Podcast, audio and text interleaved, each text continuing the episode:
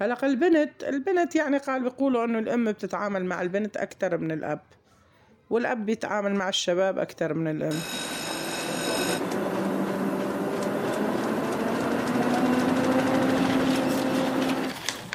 عنب بلدي بودكاست.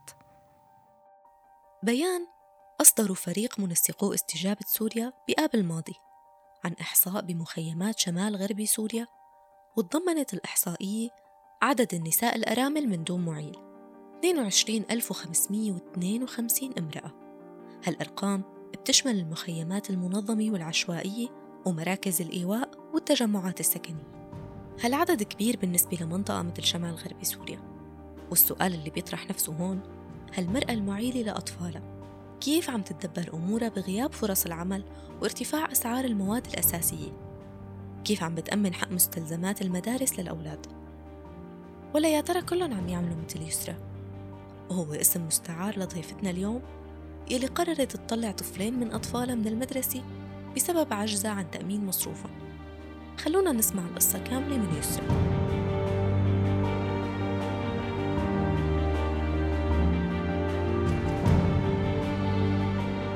والله عندي ثلاث أولاد وعندي بنتين لا أم ولا أب حاويتهم عندي.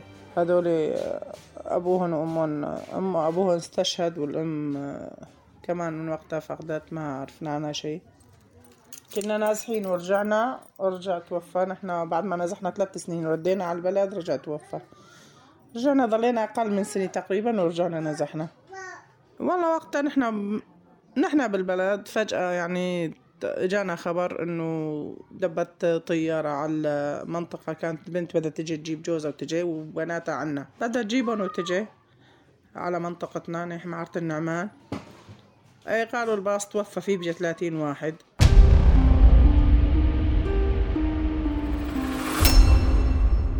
انظهر الآب البنت ما انظهرت. صرنا ندور عليها يعني كان في شوية بيقدر طريق الواحد يروح ويجي بس صعب. دورنا فيه الكفاية ما لقينا أثر ولهلا وضلوا البنات عندي. بعد ما توفى جدون ضلوا عندي. ضلوا عندي أنا اللي حاويتهم. أربعة وأنا من هون وحدي مريضة. عندي واحد كان معي عمره 19 سنة اتجوز وطلع لحاله. يعني بنفس المخيم معاي بس إنه بهالوقت لا شغلي ولا عاملي الظروف بالمرة. مثلا كانت عندي ماكينة خياطة آه، هيك يدير للجيران للبيت لحدا مثلا إنه شغلة بسيطات يعني إنه شيء طالع حق الخبزات طالع خرجيتي ما بقى وما راحت ضلت أغراضنا ما ببلادنا ما قدرنا نجيب شيء لا ماكينة خياطة ولا غيره. يعني نساعد بعض نساعد حالنا أول بالأول كنا. وكان عند واحد عنده وقتها ما هو بحاجة. ببلده كان ما هو بحاجة يعني كان الله عاطيه والله خيط آه، شغل تقوم أولاد صغار. يعني من عمره تقريبا سبعة ثمان سنين للخلقان جديد. أول شي ضلينا كنا بالبلد يعني. شفتي وحدتنا بتضل قاعدة عندي أربع شهور ونص تقريبا. ما بتطلع ولا بتفوت بالبيت. كنا بهالبيت وبين آه، قرايبينا بين آه، يعني الواحد من الطايفي منها وأراضينا ما حد بي بيقصر. بس هلا بهالسنتين آه، بهالسنتين تقريبا ثلاثة هلا صرنا أربع سنين هون بهالبلاد بس سنتين بهالمخيم. هالسنتين هاي يعني ضاقت علينا كتير مو شوي. وقت اللي الله بيبعت لنا أولاد حلال محننين الله بيرزق والحمد لله على كل حال. الأم بحاجة لزوجها بحياتها مو بس لأسباب مادية كمان وجوده بحياة أسرته كتير مهم ليحسوا الأطفال بالأمان وبأنه حياتهم طبيعية أما يسرى فكانت بحاجة لحدا بهون عليها خاصة بعد ما فقدت بنتها وزوج بنتها وتركت لها وزاد همها أضعاف يا ترى كيف عم بتعيش يسرى مع كل هالضغوط؟ كيف عم تقدر تصرف على أولادها وتتعامل معهم؟ كيف كانت حياتها قبل؟ والله مدارس مدارس ما زيادة. عندي هون في حنا بالمخيم مدرسي في واحد من ولادي بس عم بيروح واحد عم ببعته مع قرايبنا يبيع معروك. مع عديل ابني عم ببعته يبيع معروك بإدلب بمنطقة إدلب بالمدينة. مشان يجيب له كل أسبوع بيجيب له مية ليرة خرجي حق خبزات بهالبيت. والبنات بالبيت معي ما عندي بنت بتحب تروح على المدرسة ما بتحب ما بتروح بنحكيها كل نهار ما بترد من هذول البنات. كثير الواحد بحس إنه وقت اللي بيكون في رجل بالبيت في فرق كبير من الأرض للسماء. الرجل بيدير كل أهل البيت كانوا شباب ولا بنات. كان ما بيخليهم يطلعوا ويروحوا يعني مثلا يروح يبيع ابني هذاك معروك صغير عمره 12 سنة. أو مثلا البنت ما بيخليها تروح ما بتروح على المدرسة ولو بنت بنتة بيخليها تروح غصب عنها بيضغط عليها. بحكيهم هو بيعرف كان يقرأ ويكتب مثلا وقارئ مصحف كان بديرة برصهم خليهم يتعلموا. إيه أنا ما تعلمت والله بتندم يعني لأنه ما على زماننا ما كان في تعليم زيادة. أول بداية التعليم بحكي هون وما بيردوا. تعرف أنت الأب غير عن الأم. وما ما فينا إمكانيات. مثلا بدك يبعثوا بسيارة آه على قرقانية بدي أقول لك أو على حربنوش. صار إنه عم بعتوا بدهم الناس تبعت شراكي بنات وشباب أولاد وناس إنه بدها سيارات بس للبنات. السيارة بدها من كل طفل مية مية وخمسين ليرة بالشهر. وتشتري كتب على حسابك. إيه مالي قدرة على هالشي هذا أنا. ما في غير هذا الولد حاططه هو الرابع لأنه انه موجود كل شي بهاي المدرسة. بس خامس ما سادس لا. والله بنات بنتي اللي 13 والله هالكتنة هلاك وهديك 15 والله عندي ولد 14 آه، بس بتفكريه ابن 10 سنين. آه، معه ضعف آه، بجسمه ما عرفنا شو والله أمس أخذناه على دكتور. والله قد ما بنحكي الهم وبأسرس على حالك و هلق مرض بصدري بعيد عنك و... ومع القلب. هلا البنت البنت يعني قال بيقولوا إنه الأم بتتعامل مع البنت أكثر من الأب والأب بيتعامل مع الشباب أكثر من الأم. إيه في في فرق كتير إنه بين المعاملة بين الوقت اللي بيكون الأب عايش وفوق رأس الأولاد اللي كانوا بنات ولا أولاد معقول ما حدا متكفل بولاد يسرى واحفادها ماديا؟ طيب ما في جمعيات اطلعت على حالتها وعلى وضعها؟ هي واللي مثلها. وإذا في يا ترى المساعدة بتكفي؟ طيب في حدا من هالجمعيات فكر إنه يسرى خياطة وممكن تتخطى جزء كبير من مشاكلها؟ بماكينة خياطة وكم قطعة قماش بس؟ والله في جمعية وحدة سجلتنا وهلأ كل ثلاثة أشهر تمرق يمنا مرة. وعم بتدقق علينا بالدراسة مشان هالبنت لندى كل ثلاثة أشهر تشطح بتعطينا شهر وبتشطح. هلا بدقق. تقول لك عم تدرس لحتى كمل لك مثلا إنه عمل لك كفالات. ما عم تدرس ما الداعم ما بيفعل. بده ناس عم تدرس. يعني هلا لو وجدتني ما كنت مثلا ما كنت خياطة مثل ما أنا بقول لك مثلا تجيني معها مثلا هيك شغلات. أو قبل أنا أرقد على البالي نقي شوي من هالبالي إجي قصقصهم. وفصلهم من اللي عمره سبعة من سنين للي عمره قولاته أقل من السنة. بيجامة وكنستو طبقوا طقم كامل. بنات فساتين صغار. مثلا كمان هيك من أربع خمس سنين وتحت كمان كلها هاي مديرة كلها فساتين نعملها ونبيعون وقت اللي بهالشتي ما في شغلي هيك نعملهم ونصير نبيع. والله إذا في مثلا صار لي شي شغلة حدا إنه يساعدني على هيك ويساعدني إنه هيك يجيب لي بضاعة وصير اشتغل فيها بقدر بتساعد حالي كتير بتساعدني ساعد مليحة كتير كويسة. اي والله والله ما أنا ما بحب يعني لا كذب ولا تزويد لو فيها بساعد حالي ولو إنه هيك وقت اللي بيكون هيك طيبي وبقدر هيك فيني لحالي و... ومنشطة حالي إنه ما إني مرضاني ماني تعباني بشتغل.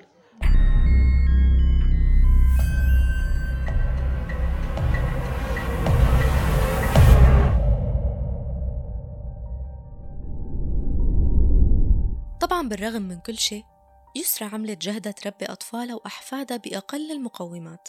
بس أكيد رح نحل مشكلة كبيرة لو خلينا يسرى تعتمد على نفسها بالشغل ويرجع الأولاد على المدارس. وما يضطر ابنها يشتغل شغل مرهق إله وهو بهالسن حكينا مع منى المصطفى مسؤولة مشروع التعافي المبكر من منظمة سداد لتقترح علينا الحلول وممكن تكون هالحلول عندها. السلام عليكم. الله يعطيك العافية. معك منى مصطفى منظمة سداد الإنسانية. بالبداية حابة شوي أحكي عن منظمة سداد منظمة سداد هي منظمة غير ربحية طبعا غير حكومية وهي تأسست من الأساس بعام 2014 آه، وتم ترخيصها بتركيا بعام 2016 آه، بالأساس هو المشاريع اللي بدأت فيها والبرامج كان في مختلف قطاعات آه، الأمن الغذائي وسبل العيش والتعليم والحماية.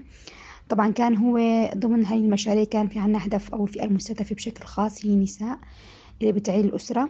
حتى نمكن هاي النساء وهي تقوم بدورها آه، وتكون قادرة على تأمين دخل لهي الأسرة. طبعا نحن من من بعد دخلنا بقطاعات أخرى هي قطاعات مثل التعافي المبكر بالإضافة إلى الإصحاح. بالتعافي المبكر كان في عنا برامج هاي البرامج هي تختص آه، أو موجهة بشكل أساسي للنساء اللي هي بتعيل الأسرة أو عندها زوج ذوي إعاقة أو الزوج أو أحد أفراد الأسرة في آه، كمان أمراض مزمنة بالإضافة إلى كبار السن. طبعا آه، المشاريع كانت متنوعة والأنشطة كانت بشكل أساسي عبارة عن توجه للنساء بموضوع التدريب المهني أو الدورات المهنية. فكان في عنا مثلا أنه بالبداية بتم اختيار هاي السيدات آه، على أساس المعايير الأساس المحددة بالمشروع آه، مثلا أسرة عيلة امرأة الأسرة اللي عندها زوج آه، ذوي إعاقة أو بالإضافة إلى أطفال ذوي الإعاقة كبار السن أو الأمراض المزمنة. طبعا ضمن آه، معايير معينة. فكان آه، في بداية المشروع يتم الإعلان عن هاي الأنشطة. أو عن هذا المشروع عن طريق آه، موقع رسمي لمنظمة السداد بالإضافة إلى صفحات أو المواقع الرسمية للمجالس المحلية إذا كان المخيمات إدارة المخيمات. وأحيانا حتى هي المعايير نحن بنعمل بشكل لصاقات نلصقها بالمخيمات أو المواقع اللي راح يكون فيها المشروع. بعد ما يتم الإعلان عن الأنشطة راح تصير أو حتى عن السيدات أو الفئة المستهدفة ضمن المعايير المحددة. بعدها بيتم التسجيل. آه، بيطلع كمان الفريق بتحقق من المعايير الموجودة أو حتى من أشخاص تنقبون دون معايير محددة. آه، من ثم يتم آه، توجه لهم وبتقديم دورات التدريب المهنية اللي هي كانت متنوعة ومختلفة منها كان الخياطة الكوافيرة بالإضافة إلى محو الأمية الإلكترونية ومجالسة الأطفال وكمان تصنيع المنظفات المنزلية. من بعدها آه، حضور هاي التدريبات. طبعا هاي التدريبات تكون مأجورة آه، ومن ثم يتم اختيار أيضا آه، من هاي السيدات ضمن معايير أيضا محددة بيتم اختيارها لحتى يتم منحها المنح. هاي المنح سواء كانت نقدية أو عينية.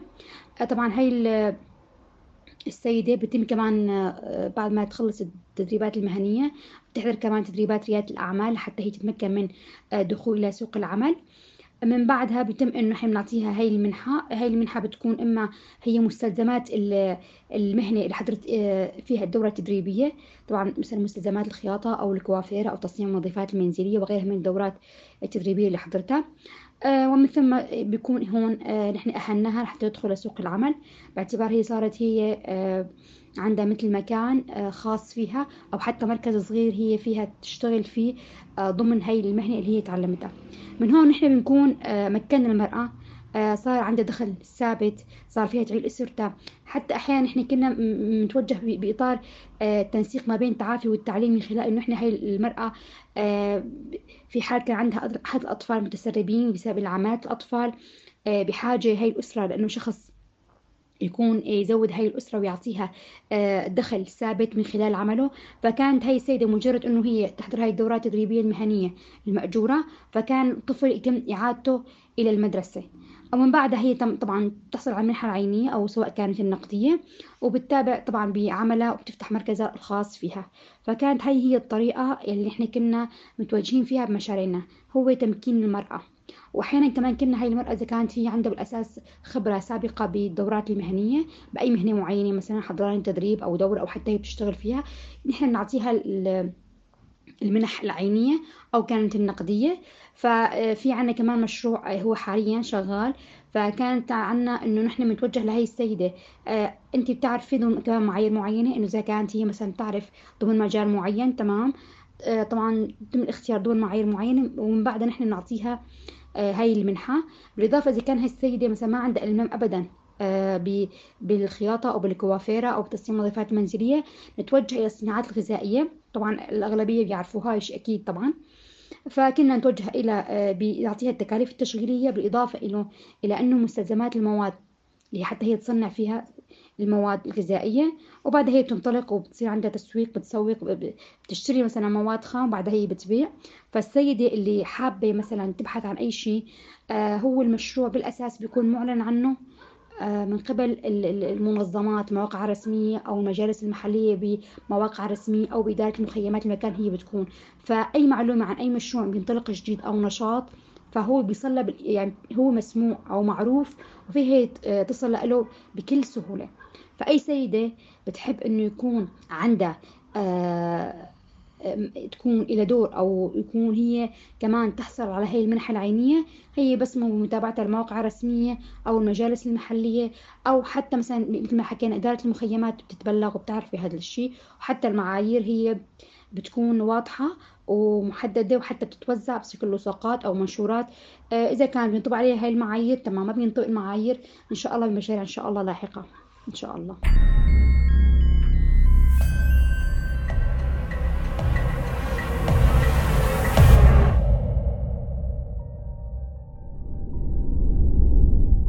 ما سمعنا. حالة يسرى كتير شائعة والتمكين الاقتصادي للمرأة حل لابد منه بهيك ظروف. ليحافظ على كرامة واستقلالية المرأة المعيلة لأطفالها وما يحرم الأطفال من أي حق. مشروع بسيط أو تعلم مهنة معينة ممكن تبني حياة جديدة لعائلة كاملة وتخفف الضغوط لأنه صعب تنتهى على الآخر. خلصت هالحلقة من بودكاست من جوا بس لسه في قصص كتير مخباية إذا حابين تسمعوها استنونا بالحلقات الجاي. فيكن تسمعوا الحلقات من خلال موقع عنب بلدي بودكاست أو عبر منصاتنا على أبل بودكاست جوجل بودكاست ساوند كلاود وستيتشر. كنت معكم أنا سكينة المهدي من عنب بلدي بودكاست.